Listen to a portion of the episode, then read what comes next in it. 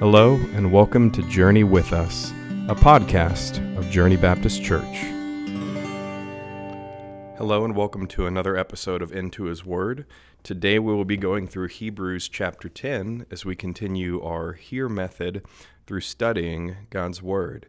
The first step will be for us to highlight the main phrases and words that stick out to us. So take some time right now to pause and highlight. Now that you've highlighted, I want to share the things that I highlighted with you as well. Not that anything I've highlighted is more significant or less significant. This is just what stuck out to me. When I look at chapter 10, verse 1, I highlighted the word shadow versus reality. I highlighted the phrase, uh, repetitive phrases. We see year after year, year after year. We see time after time, day after day in verse 11. We see many repetitive phrases where the writer of Hebrews is trying to illustrate the futility of something by showing how long the process goes on. Um, I also highlighted in verse 2 uh, his hypothetical question he asked. Anytime the writer asks a hypothetical question, it's a good thing to drill into that question. He says in verse 2 Otherwise, wouldn't they have stopped being offered, since the worshippers, purified once and for all, would no longer have any conscience of sin?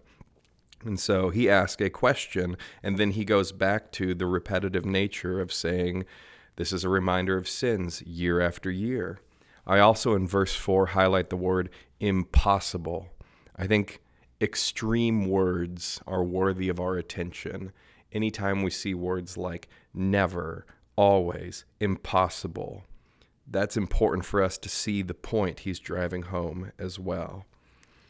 As we continue, we look at verse 18. Verse 18 has a shift in the tone.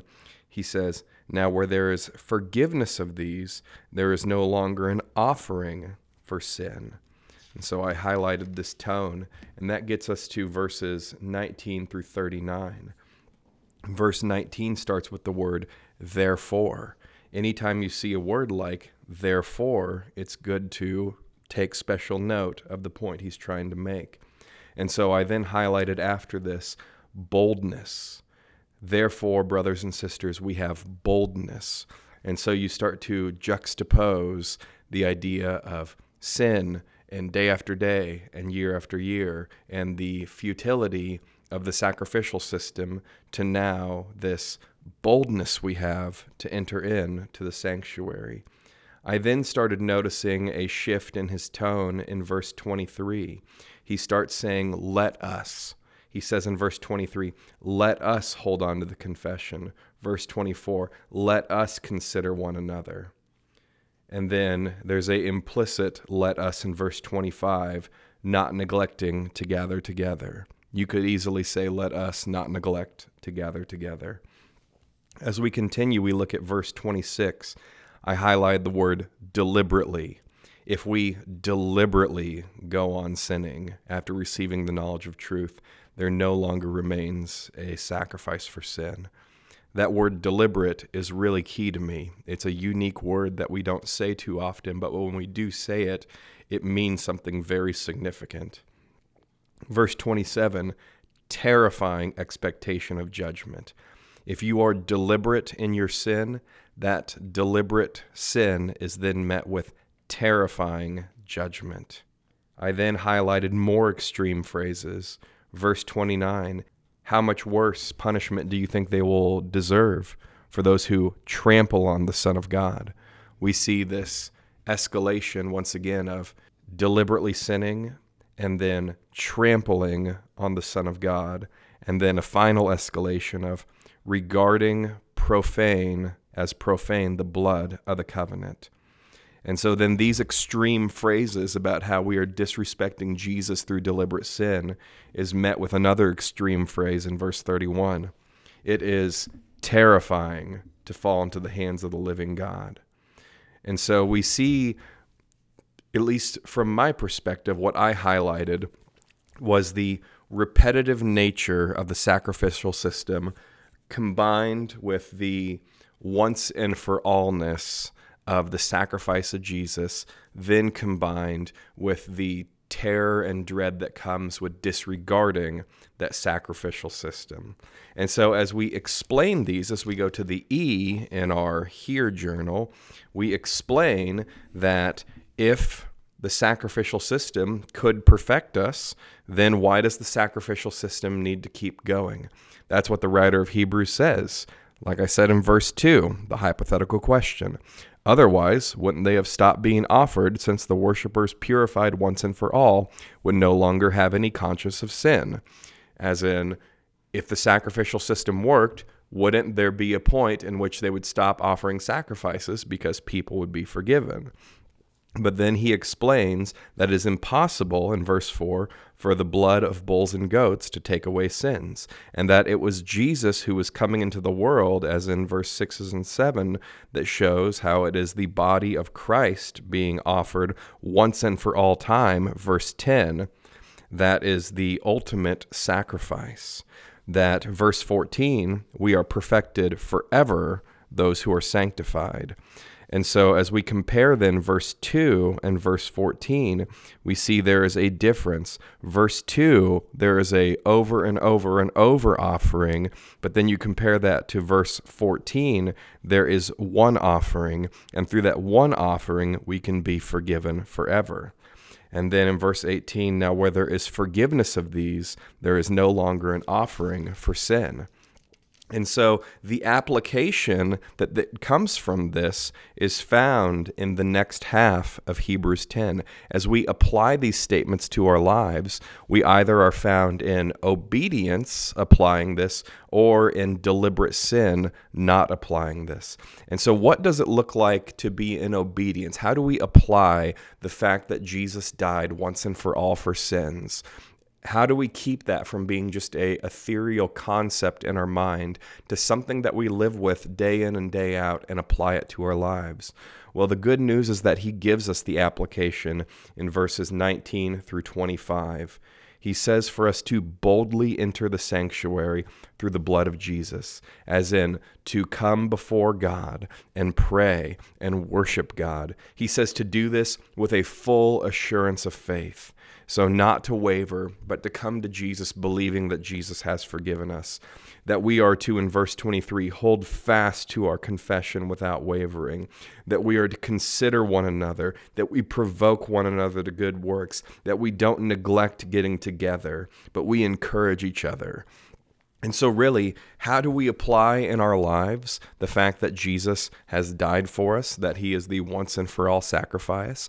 for us. The way we do that is through our local church membership, through worshiping God, through our daily Bible reading, for confessing our sins to God, by being in accountability with one another, confessing our sins to one another, and then also by spurning each other on for good works. We can't do that if we're not in a body of Christ. If we are in a body of Christ, though, and we see our brother or our sister sinning, we can then go and encourage them to not sin, to repent of that sin.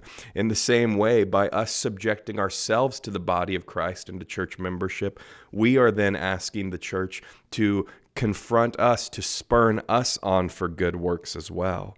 But there's a flip side to this coin, and it is a terrifying flip side. In verse 26, it says, If we deliberately go on sinning after knowing this, there's going to be no longer forgiveness, but it is going to be a terrifying thing to fall into the hands of the living God. And what does this mean for application? Does this mean that we can lose our salvation or that if we if we sin we're going to go to hell immediately? No. What this means is this is why we practice church discipline. If you are in sin in the body of Christ and your brother or sister comes to you and says, you are sinning. And then you either respond and say, You're right, and I repent, or you say, No, I'm going to keep on sinning because I love my sin more than Jesus if you continually go down that road of deliberately sinning, even though you have received the knowledge of what God wants for you, ultimately you will be cast out. You will be thrown out of the uh, house of God, and that you will sit there and you will love your sin more than Jesus, ultimately revealing that you were never a true convert. And all that's left is for you to be thrown into outer darkness with weeping and gnashing of teeth because you trampled on the sacrifice that God offered for you. I know it's a scary thing to think about this. We don't often talk this way, but it is necessary for us to understand that really, even though we are saved by grace through faith, even though we are once saved, always saved, the evidence of our salvation is going to be based on these let us statements in verses 19 through 25. If we are the type of people who love Jesus and truly are saved the way that we think we are, then we will boldly follow after Jesus. We will hold fast onto what he has done for us. We will spurn others on to good works, and we ourselves will want to be spurned on to good works. If we are sitting there loving our sin, holding on to our sin, it doesn't matter how much we say we love Jesus. Like Jesus says, if you love me, you'll obey my commands. Ultimately, who we choose to love, who we choose to follow, tells us who is our master. And so our response in prayer today is simply one of saying, God, let me be the one that is found in obedience. Let me be the one that loves you more than sin. So let me pray. Father God, we thank you for the once and for all sacrifice of Jesus. We thank you that by his blood we no longer need sacrifices, but we can be cleansed once and for all. But Father God, it is not just enough for us to pray a simple prayer and then assume that we are good for the rest of our life. But God, the evidence of our salvation is going to be found in loving the things that you love and hating the things that you hate. And God, if any of us listening to this are harboring sin, if we are deliberately going on sinning, I pray that the conviction of the Holy Spirit will cause us to repent of that sin before it is too late and we give ourselves over to our sin and love our sin rather than you, God. Help everyone in this audience, help everyone listening to this podcast to be the ones that do not draw back and are destroyed, like verse 39 says, but rather those who have faith and are saved.